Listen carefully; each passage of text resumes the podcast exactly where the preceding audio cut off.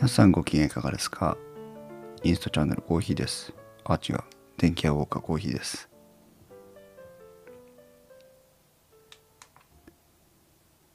いやー、この時間帯に一人で YouTube ライブ配信するのは初めてかも。しかも予定もしてなかったんですけど、ちゃんと聞こえてるかどうかもちょっとよくわからないんですが。いやー楽しかったですね。ちょっとポッドキャストの日を振り返りたいなと思って。のライブ配信でございます。なんかライブ配信を本当はする必要もなかったんですけどライブ配信しないとなんかこういっぱいね編集結局また時間かけちゃったりなんかして。手間暇かかっちゃうなと思って。じゃああえてあえてもう聞かれちゃったら編集する必要ないじゃんということで。なんという理由なんだっていう気がしますけど、えーライブ配信ちょっとやってみております。本当にうまくいってるかどうかもよく分かりませんが。今日のライブ配信はちなみにあああやほさんいらっしゃいませ。この前は本当ありがとうございました。プロリスナーのあやほさん。ですよね。ですよね。えー、2020年は私個人的には augm 大阪という大きなイベントがあって私あのデブショー東日本代表なのであのイベントごととかあっても決して家から出ないタイプなんですけどダックポッドキャストの大道さんに焚きつけられましてそれであの2月にちょうどコロナの本当にコロナの騒ぎになる直前に山形であの結構大きい規模のイベントをすることできましてそこでもポッドキャスターの皆さんに結構ねタロケンさんとかタロケンさんとは前会ったことあるんだけど山形にもポッドキャスターが何人かいてその方たちでもあったしあとはあのログ110さんの人さんとか、えーそういう県外から来てくださった方にも初めてお会いしたりなんかしてとっても貴重な経験でああ人とリアルでつながるってこんなにいいものなんだなっていうふうに思ったイベントではあったんですけど今回あのポトフさんが我らがポトフさんが、えー9月の2627の24時間ポッドキャストを配信するという、まあ、ポッドキャストの日にちなんだ配信をするということで。でポトフさんのツイッターとかもフォローしてましたしあとまあ我々ウッドストリーム木沢のデジタル生活というポッドキャストチャンネルと電気屋ウォーカーで、うん、と共同で Discord のサーバーコミュニティを運営してるんですけどそこにもポトフさん来てくださってるのでそこでなんかやりたいねなんかやりたいねっていう話は以前から聞いててあとあれかそれこそマイカップオブティーを聞いてたのでそこでもポトフさんが喋られててお話しされててでそれを聞いてるうちにだんだんああそうそうだよねってポトフさんがあんなに頑張ってるんだからポッドキャスターの末席を汚す私としても何かちょっとぐらいお手伝いしないといけないよねという不思議な義務感に駆られましてね。それでえっ、と宣伝をとにかくお手伝いしようと思ってツイッターとかではよく共有をしてたんですけどたまたまそのタイミングで Zoom ってあの私がよく使ってるレコーダー音響機器の Zoom という日本のメーカーのポッドトラック P4 というレコーダーが発売になってで私の手元にちょうど来てでそれをテストしたいなと思ってたタイミングでじゃあポトフさんを呼んであのポトフさんのポッドキャストの日のイベントを紹介しながらえー、ポットトラック P4 のテストもしちゃおうということを考えましてやったと。でポトフさんに15分ぐらいだったかなポッドキャストの日のお話を聞かせていただいて、うん、でそれをまあすぐ配信しなきゃってことで配信してもうなんかその辺からスイッチが本格的に入りましてあのお祭りモードに入っていくという「はい」になるとか言いますよねいわゆるね。うん、それでもう、えー、9月2627の、まあ、ポトフさんの24時間ライブ配信の当日を迎えるんですけどそこであのまああんまり24時間ぶっ通して参加はできなかったんですけど、えーと、唯一私が今この時間帯ですけど9時半ぐらいから11時ぐらいまでが、えーと、夜作業の時間でしてでまあボソボソ今日もボソボソですけどボソボソだったらあのポッドキャストも撮れるぐらいになってきましてまああのね家族が寝たりしてるのであんまり大きな声で喋れないんですけど。でじゃあその時間にどうしても出るなら出ようと。協力するならさせてもらおうということでほぼトップバッターぐらいの勢いでライブ配信に参加しまして。まあでもねポトフさんのイベントなのであんまり長いしても邪魔かなと思って1時間かそこいらでその時は離脱したんですけど。ASMR 効果ありますか？ありがとうございます。まああの実際ささやいてますんでね。ASMR 効果あるかもしれません。寝ちゃう前に離脱してくださいよ。それでえー、そう1時間ぐらい高見さんと私とポトフさんとで1時間ぐらいお話ししてでまあ寝たんですよ。で翌朝起きてまたちょっと時間を見て入ったらまたその時はそ誰かがいて誰かがいてっていうのでいろんな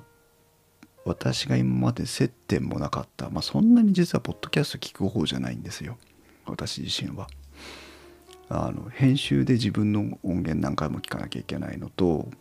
あとこれはあのポドフさんとのライブの中ではお話しませんでしたけど私あの他のポッドキャストを聞くとすぐ影響を受けちゃうので自分電気屋ウォーカーらしい番組じゃなくなっちゃうんですよね。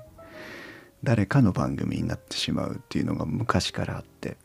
なのであんまりポッドキャスト聞かないように。最近はだいぶ聞くようになりました。多分自分の番組スタイルが確立できたんだろうなと思うんですけど。なので昔は全然聞かなくて。なので、本当に他の番組のことあんまり知らなくていたんですけど今回のこの2日間のイベントで10や20はくだらないんじゃないかっていうぐらい新しい番組出会いましてね。ああピノさんいらっしゃいませ。たまにはこういうライブ配信もと思って。てかあの思い出話というか振り返りというかあれなんですけど。もう本当にね今聞くのが忙しいぐらい番組増えちゃいましてライブの時に一緒にしたのは一緒になったのはあの農家の種のつるちゃんさん。イケメンでしたね。かっこよかったですね。鶴ちゃんちゃんとお話で電気屋ウォーカー聞いてますなんて言ってもらって嬉しかったんですけど鶴ちゃんさんとかあと一緒にかぶった人あそれそれこそあれだ。あのもかあさんね。もかあさんもね綺麗な人ですけどもかあさんの番組聞いたらあまだ2つぐらいしか聞けないんですけどあの仕事のお話をする時のもかあさんと普段のお母さんのこう雰囲気が全然違っててあこれ面白いなと思いながらしかもあの仕事に対する姿勢であの結構こう刺激を受けるというあれですけど、うん、あとは今タイムラインにわざわざ来てくださってますけどプロリスナーのあやほさんとかね。そもそもプロリスナーっていう概念があるってこと知りませんでしたけど24時間配信の時にも話に何度か出てましたけどね。やっぱポッドキャストがあの流行っていく流行っていくって言ったら誤解があるかもしれませんけどポッドキャストがえっ、といろんなリスナーさんにこう知れ渡っていく方法ってどういうものがありますかっていうことを何度か24時間配信の中でも出ましたけどやっぱ口コミというかそういうねあのリスナーさんが伝えてくれる面白さでそのリスナーさんの輪が広がっていくっていうのが実は一番だと思私個人は思っていて。なのであのあやほさんに限らずあのツイッターでこういろんな番組のハッシュタグつけてあと一言感想みたいなのをつけてくれて配信あのツイートしてくださってる方いらっしゃいますけどそれが一番だと思うんですよね個人的にはね。なのでああそうかこんな人いるんだと思いましてね。はい。ああ源さんいらっしゃいませ。24時間配信の時はありがとうございました。ピノさんもねえー、っと疲れた体に癒しのボイスって多分ピノさんだいぶ働きすぎですけど。まあそんなので。うん話を聞きましたけど面白かったのがあのリスナーさんがゲスト枠で登場してくるっていうのもね面白かったですよね。あの燻製をよくやってらっしゃるクマさんとかも登場の最後の方で「すいません私リスナーですけどよかったんですか?」なんて言って。あそれこそだからあやほさんもプロリスナーで。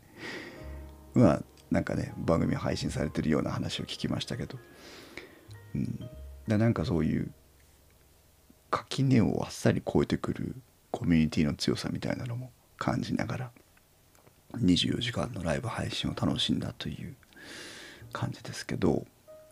もう私にとっての一番の収穫はもう本当になんかあのまあリスナーさんもポッドキャスターさんも含めてですけどなんかもうだからもうそこの境界がごっちゃになっちゃったなっていうのもあるんですけどその皆さんのコミュニティの中に混ぜてもらったのがものすごく大きいあ収穫でで今まではだからその電気屋ウォーカーというコミュニティの中だけにこもって配信をしてきたんですけどでそれでまあそれはそれで良かったんですけどなんか次のステップに電気屋ウォーカーが電気屋ウォーカー配信者としての私たちとリスナーさんたちとが次のステージに進むためのなんかすごく刺激を受けたなっていう気がしています。今のところ。タイムラインからあやほさんはそう私配信してないんですって。でもね Zoom のみやりますとかやってるぐらいですし。何でしたっけ？なんか一応配信はしてますよね。うん。なんかその辺も面白いですよね。ちょちょちょっと特殊なポッドキャストらしいコミュニティのあり方みたいな一面を見てるなっていう気がしますけど。あとはあれか農家の種のつるちゃんさんもそうですけどクレイジーアグリジャパンさんもだいぶ長いことゲストで登場してましたけどあの農業コミュニティってポッドキャストの中でこんなに熱いんだっていうのを改めて知って面白かったなという気がしたのと私自身はあんまりコミュニティの意識を今まで持ったことなかったんですけどあのいろんな要はテックコミュとか農業コミュとかあとはそのあんまり関わりがありませんでしたけど英会話コミュとかそういうなんかそれぞれに雰囲気が違うんだなっていうのもなんとなく実感したというかね気がしてて。ああそうかその自分とは関係ないコミュニティに、えー、触れるっていうのはなんか一リスナーとして面白いんだなっていうそのリスナー側の楽しみもなんか実感できたかもしれませんね。タイムラインからピノさんがリスナーさんゲストさん素晴らしいとそして充実した24時間良かったですね。っていうことで。ありがたいです。本当にね充実してました、うん、でまあ24時間終わり。あのうちの妻からは頭おかしいんじゃないっていう。まだやってんのっていう。アイソップさんいらっしゃい。言われ。私もねポッドキャスターだということは伝えてあるのでえ出んの？みたいなね、うん、でもまあ出ましたけどね、うん、であとたまたままあ日曜日だったので家族サービスもしながらだったんですけどそのお昼ご飯食べに行った時の、えーと、順番待ちの間に、えー、聞いてみたりとかしながらやってたりとか。うん。言うよね。でもあれですよそれこそ Zoom の公式の Twitter アカウントさんがあのポッドキャストの日っていうのを我々の我々の騒ぎでポッドキャストの日っていうのを知ったらしいんですけどあの24時間配信した人がいるんですよっていう話をしたらクレイジーですねって言ってましたからね。Twitter 上でね。一番の今回の24時間で一番面白かったところそこですけど。はい。でまあ24時間終わり。で今度はいざポッドキャストの日ですよ。インターナショナルポッドキャストデーですよ。でまあそれこそだからえーと、ゆうすけさんとかつるちゃんさんとかはなんか留学経験者だっていうしあとリサーチャットさんもは実際も海外に住んでるしあやほさんも海外に住んでるし意外とこの我々の今回のこのコミュニティの中は英語を喋る人がいるんだなっていう外国語をたしなむ人がいるんだなっていうのが実はちょっと嬉しくて。で私も、えーと高校卒業してから4年間中国に留学をしててまあ、その時遊んでただけなんですけどで、えー、とその後中国終わった後半年間サンフランシスコに、えー、留学をしてたんですけどまあねたった半年なんで大してうまくはないんですがでもその語学を人生の中で相当な時間をかけてやった時期があったという経験があったのでなんかその留学をしてるとか海外に住んでるっていう人になんとなくこう親近感が湧くというかねいうのがあってでも片やですよポトフさんとお母さんはその24時間始まる前にあの英語が喋れないっていうことを言ってるわけじゃないですかちょいちょいとね。よっぽどなんかちょっとあのねその受け渡しそのデイブさんとの受け渡しのとこだけ行きましょうかって言いかけましたけど残念ながらその時間帯あの見ることはできても喋ることはできない時間帯なので言いませんでしたけどね。余計なお世話だしタイムラインからイソップさんは日本枠生配信の時に子供を寝かしつけながら一緒に寝てしまいあんまり聞けなかったですあ残念でも今アーカイブ見れますからぜひインターナショナルポッドキャストデーのところに行ってもらってアーカイブあやほさんコーヒーさんの経験すごいって言うけどあやほさんの方がすごいですそんでそんでそんで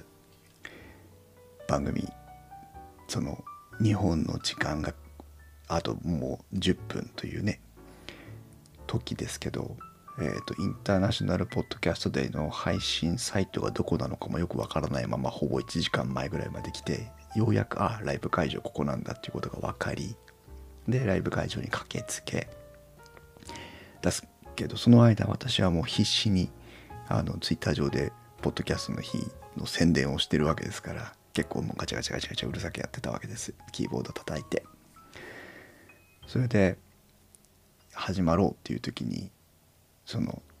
動画配信のページの右側に動画配信のページ専用のタイムラインというかチャットの画面があってそこにログインできるんだっていうのを気づいてあダメじゃんここに来なきゃダメじゃんと思って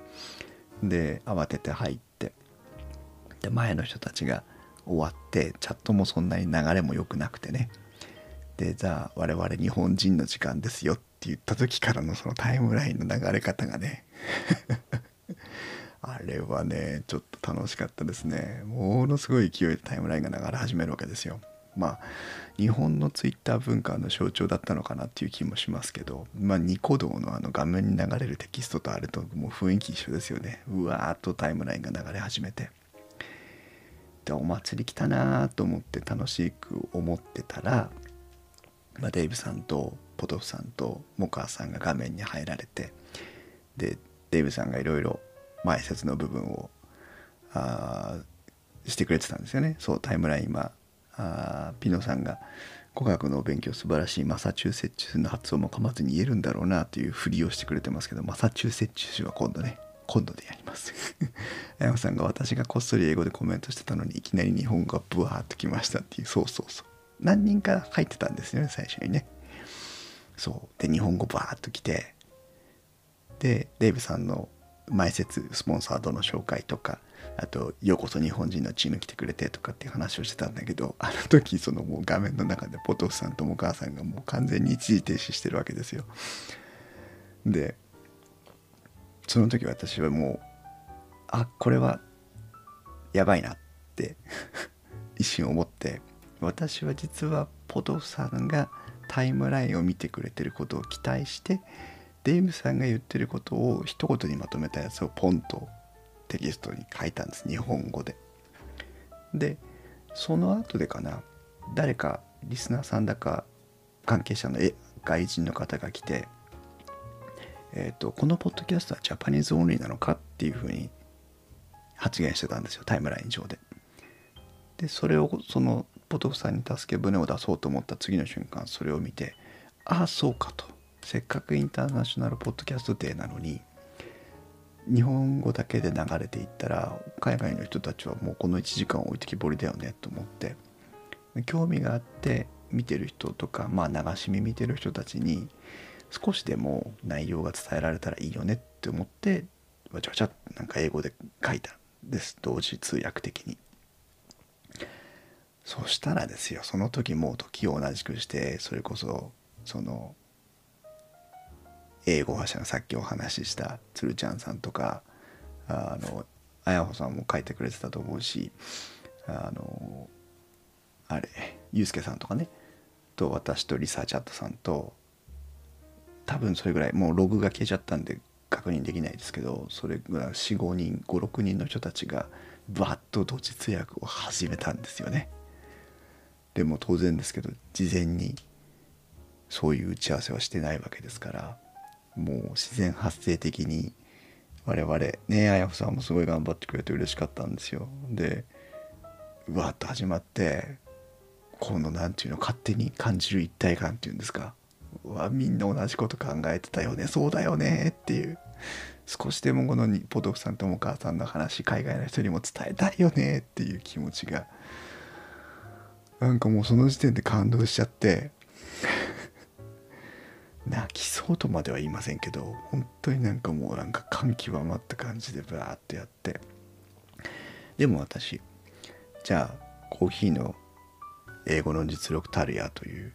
ことでしたけど実はあの私はもうめちゃくちゃブロークンな英語でただ幸いなことに英語で喋る時に英語あ日本語はあまり必要としないんですよね。なのでえっ、ー、と英語で考えて英語で話せる。で英語で聞いて英語で理解できるんですけど逆に日本語が介在しちゃうと途端にダメなんですよ。あの翻訳ができないんですよね。なのであの言ってることは全部理解できるんだけど日本語に直せないって日本語に直そうとするとヒアリングが遅れるという非常にもどかしい 中途半端な能力の持ち主で、まあ、それでも頑張って。でもあの他の皆さんがわっと書いてくれたのを見てああこれはもう英語はちょっとフォローアップぐらいで十分だなみたいなので少しこう気持ちが落ち着いたというか。タイムラインからピノマリさんが平日じゃなかったらリアルタイム24時間聞いてみたかったっていうね。インターナショナルすごいな。世界がつながった瞬間聞いてるだけで一体感に涙が出そうになった。涙が今涙が出そうになってます。あやほさんがすごい気持ちわかります。通訳できないというね。あれですけど。そう。磯部さん私は日本語中国語英語山形弁。そうなんです。そう中国語もね。そうそれで中英語圏の人たちだけじゃなくて当然人口比率から言ったら英語圏が多いわけですけどその次に多いのは中国語圏ですから華僑の方とかチャイナタウンに住んでる方とかもいらっしゃるんで。でこのタイムラインは英語話者だけじゃないよねと思って誰か中国語まあ中華圏の人中国語を理解できる人いるのかなと思ってせっかくだからワールドワイドに行こうぜっていうことで途中ちょっと中国語に切り替えてあのこのタイムライン今見てる中国語わかる方いますか？中国人の方いますか？っていうのを23回タイムライン流したりとかしたんですけどね。まあリアクションはありませんでしたけど。なんか本当にあの1時間に凝縮されるなんかこう一体感というかね。で30分経ちました40分経ちました50分経ちましたっていうねその終わりに近づいていく時にポトフさんとも母さんは一生懸命ねその集中してお話ししてるんでしょうけど我々の、うんね、ただ聞いてる側の我々の終わっちゃうんだっていう感じがまたこれがこうそそるものがありましてね。うわーこのまま終わっちゃうんだたった1時間でこの前24時間話してた人たちがっていう感じがねあって。でまあ最後の10分ぐらいでポトフさんたちもなんか裏ではあのデイブさんからあのタイムキーパーが入ってたようなんですけどあのもうすぐだよっていう感じで終了の時間をちょっとね実感し始めてああもう終わるんだみたいな。そうそうタイムラインからねあやほさんが「もうそんな経ってるの?」っていうね。本当に凝縮した1時間でしたね。そう。であとポトフさんの演出にくいなと思ったのが前からそのポッドキャストの日のハッシュタグをバズらせたいって言ってたじゃないですか。あれをわざわざ番組の中に持ってくるあたりが本当にくいですよね。じゃあ皆さん今このタイミングであのハッシュタグつけてツイートしてくださいっていうのを持ってくるというねだからまた「ああちょっと待ってツイッターかよ」みたいな。また戻ってやらなきゃいけないで。うん。そう。でまあ最後えっ、ー、と裏話アフタートークを聞くともお母さんからデイブさんにもう最後の絡みも英語は喋れないから最小限にしてほしいということがあったようで、えー、ギリギリまでデイブさん待ってくれててでデイブさんが来て終わりましたって言うんだけどまあ終わり方もねデイブさんとの絡みはほぼなく ま、終わったわけですけどでもなんかものすごく多分多分ですよ。想像ですよ。全く分かりませんよ。想像ですけどインターナショナルポッドキャストデーのスタッフはみんな驚いたと思うんですよね。まあポッドキャスト16年目。ポッドキャストのインターナショナルポッドキャストデーのライブ配信が始まって6年目ですか。この今まで参加してなかった日本チームって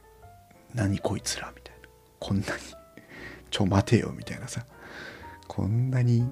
熱いの日本のポッドキャストっていうふうにおそらく思ったんじゃないかなと。その爪痕は残したよねという気がするんですよね。そうで実際あのタイムラインに最後の方英語の方が1人2人来てくれてコメントいただきましたけどえっ、とあとなんか日本語しゃべるアジアの人も来ましたね。あのこんなにすごいとは知らなかったみたいな日本人にも声かけたかったんだけど今までかけてこなかったんだけどみたいなことをお話ししてくれてましたけどゆうすけさんがねあのなんとかそれこうログ拾ってくれてなんかツイッターでつながったらしいんですけどまあそういう本当にこうインターナショナルポッドキャストデイの中でも我々ポッドキャストの日の中でも大きな一石を投じたじゃないかなという1時間本当に楽しかったというでポトフさんとモカーさんはおそらくやり遂げてこう達成感解放感あると思うんですけどえっと私個人的な話になりますが一番もうやりとやりきったと思ってるのは私かなと思ってるんですけど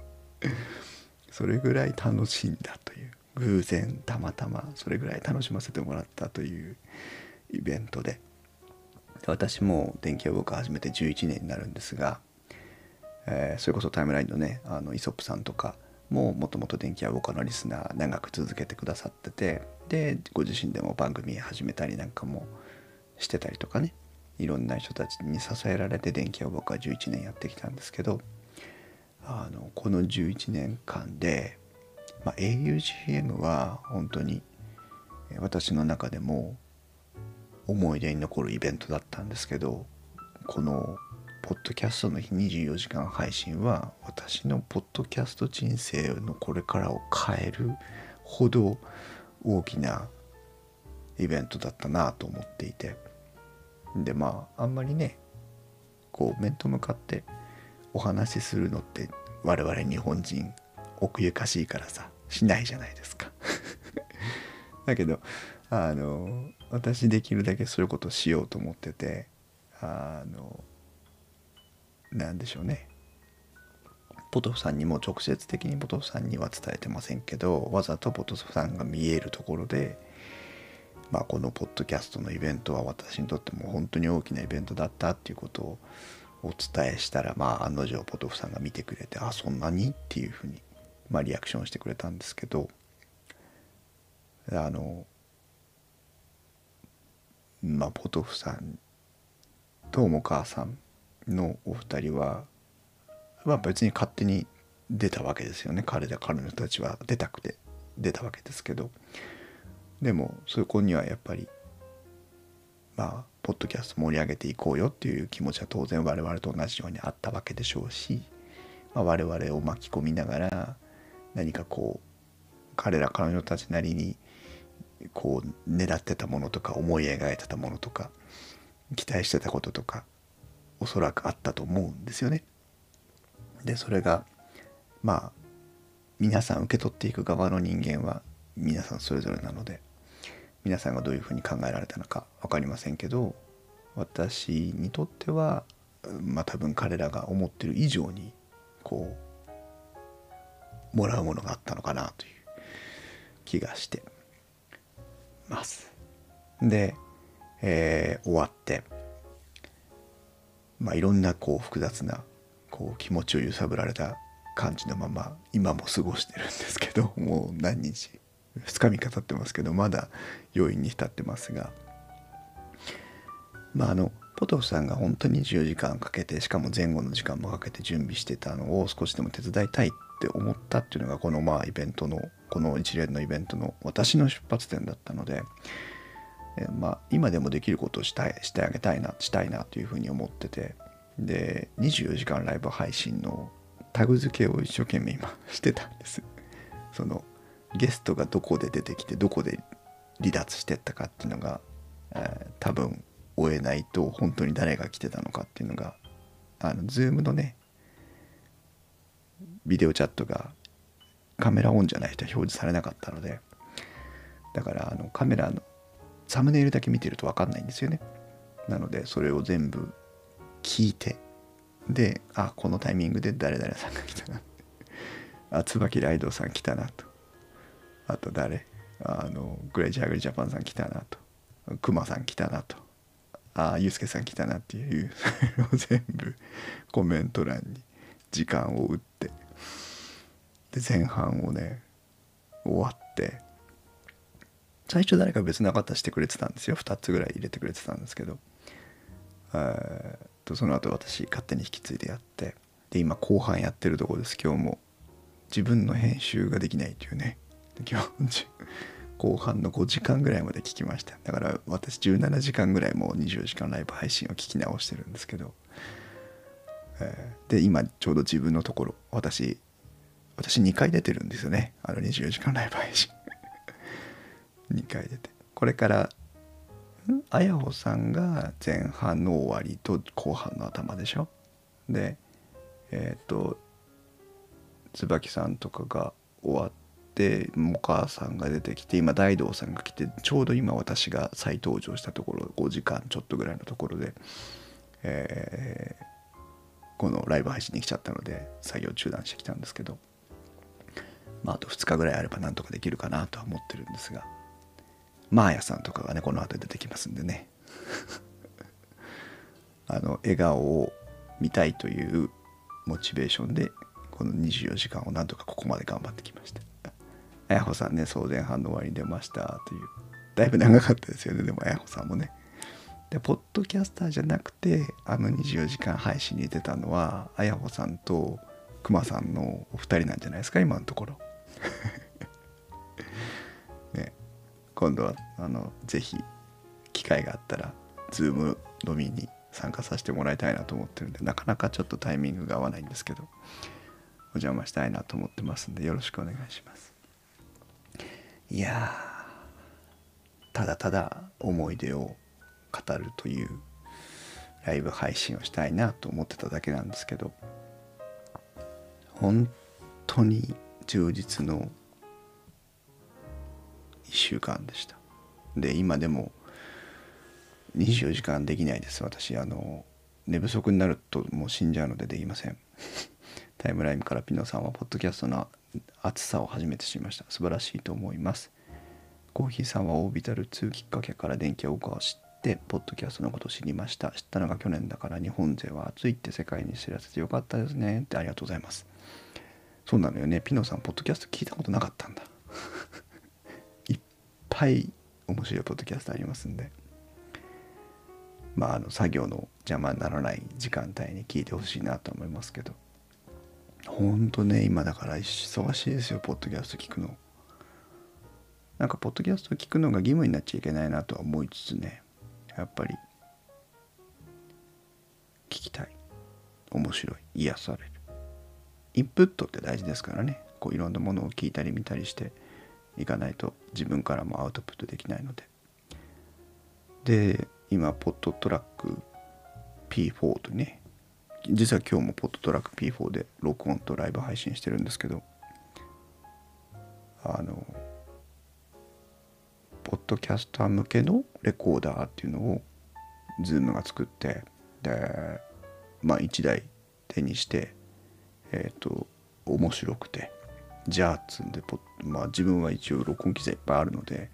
今すぐ使わなくてもいいのでこれをポッドキャスターに送ってどれくらい簡単なのかどれぐらい楽しいのかを実感してもらいたいなと思ってだからそのこれも24時間配信のせいなんですポッドフさんのせいなんですよ。こんなにポッドキャスターがいっぱいいてでいろんな収録の仕方をしててっていう実感が今まで持てなかったんですよ私自身はね。さっきからお話ししてるようにほとんど聞きませんでしたから。だこんなにポッドキャスターがいっぱいいてでで多分自分たちと同じようにいろんなこう配信方法とかノウハウとかに悩んでるんだなっていうふうに思ったらあの自分が持ってる少しでも持ってるノウハウをあの紹介したいなっていうふうに思ってなんかこう義務感に駆られるというか責任感に駆られるとかそういう言い方するとちょっと大げさですけどいいものを知ってほしいしかも安くて簡単なのでいいものを知ってほしいと思ってじゃあポッドキャスターさんに送るってしかも今まであんまり接点のなかった人に送るっていうので、まあ、第一便ポッドフさんにお送りして今ポトフさんが終わったら次の方に行きますけどでも今回女性のポッドキャスターがいっぱいいたじゃないですか。ねいたじゃないですかって言っても皆さん知ってると思うんだけどお母さんをはじめとして私が今回知ったのはくだばなのぶっ飛び兄弟くだばなのなおさんとかあと鳴門姫ごとの鳴門さんとかあとわらかみトークのわらかみさんとかああとマーヤさんとかねそう。あと前から知ってるそのミカラジャのミカさんとか本当に女性もポッドキャストいっぱいやってるんだなっていうのを後からなんかこうじわじわ実感してきてつながりも広がってきてじゃあ女性にも送りたいっていうんでもう一台。何台何台買うんで大道さんがね1万円で3台も買ってましたけど。それを調達してで実は明日1人目女性のポッドキャスターさん1人目にお送りする予定で。でも気持ち悪くないですか？大して話したこともない男の人から「いや実はポッドキャスターなんですよ」って。で住所教えてくださいって言われるんだよ。絶対気持ち悪いですよね。俺なら絶対教えないもん。だけどみんなあのすぐに趣旨を理解してくれて「いいですよ」って「是非触ってみたいです」って言ってもらってであの全部一生懸命もう段取り終わったんですけど、うん、なのであでもあれですよ。イソップさんが機材持ちだみたいなこと言ってますけどあのアップルウォッチが買えなくなりましたからね、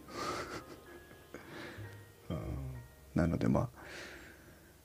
うんそのいろんな人たちポッドキャスターの皆さんにもポッドキャスターをポッドキャストをやりやすいようになんかするきっかけが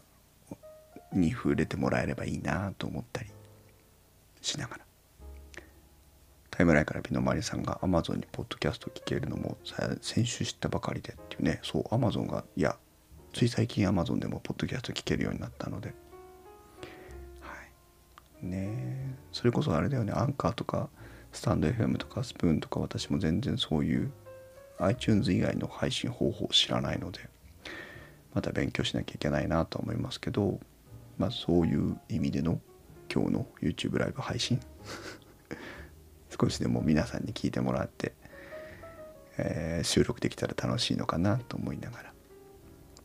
お送りさせていただきました。そんな感じです。もう興奮冷めやらないんですけどまあだらだら話しててもねしょうがないんで、まあ、こんなところかなというふうには思うんですけど。うん。本当にまあリスナーさんも増えたと思うんですけどポッドキャスターさんたちにいろいろお会いできてよかったなまあそういう意味でポトフさんとモカーさんには本当にいい機会作ってもらったなというふうに思う。2020年。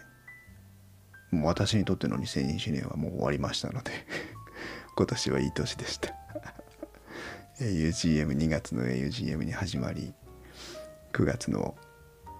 ポッドキャストの日で終わるというね。大変充実の2020年で。まあ出かけることもできませんでしたけど、えー、いい一年でした。皆さんにとっては今年はどんな一年だったでしょうか。早いっつうね。うん、えー、ぜひこれをきっかけにまあこれをきっかけにって言っても電気屋ウォーカー聞いてる人しかこれを聞かないんですけど、えー、電気屋ウォーカーもこれからもまあ今まで通りねあんまりだからといって新しい風にはなりませんけど今まで通り電気屋ウォーカー配信していきたいと思いますので、えー、ぜひそちらも飽きずに諦めずにお楽しみいただきたいなと思いますし、えー、その他のポッドキャスト番組、まあ、私の Twitter 今いろんなポッドキャスターさんフォローさせてもらってるので、え、ー、と私の Twitter の周りのことを見ていただいても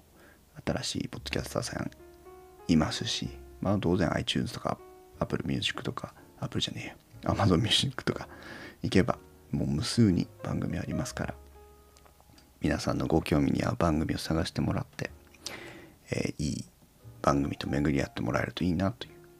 あとポッドキャストの醍醐味はあのリスナーさんとポッドキャスターさんがつながるっていうことですから遠慮なくメールでもレビューでも DM でも Twitter でもポッドキャスターさんに絡んでもらってコアなリスナーになってほしいなというふうに思う今日この頃です、はい、ありがとうございます。夜中に突然ライブ配信にお付き合いいただいて。なんかしっくりきたらまだやりたいなっていう 気もします。すいません。突然夜中にお付き合いいただいてありがとうございました。以上インストチャンネル。あインストチャンネルでねえや。以上電気屋ウォーカーコーヒーでした。おやすみなさい。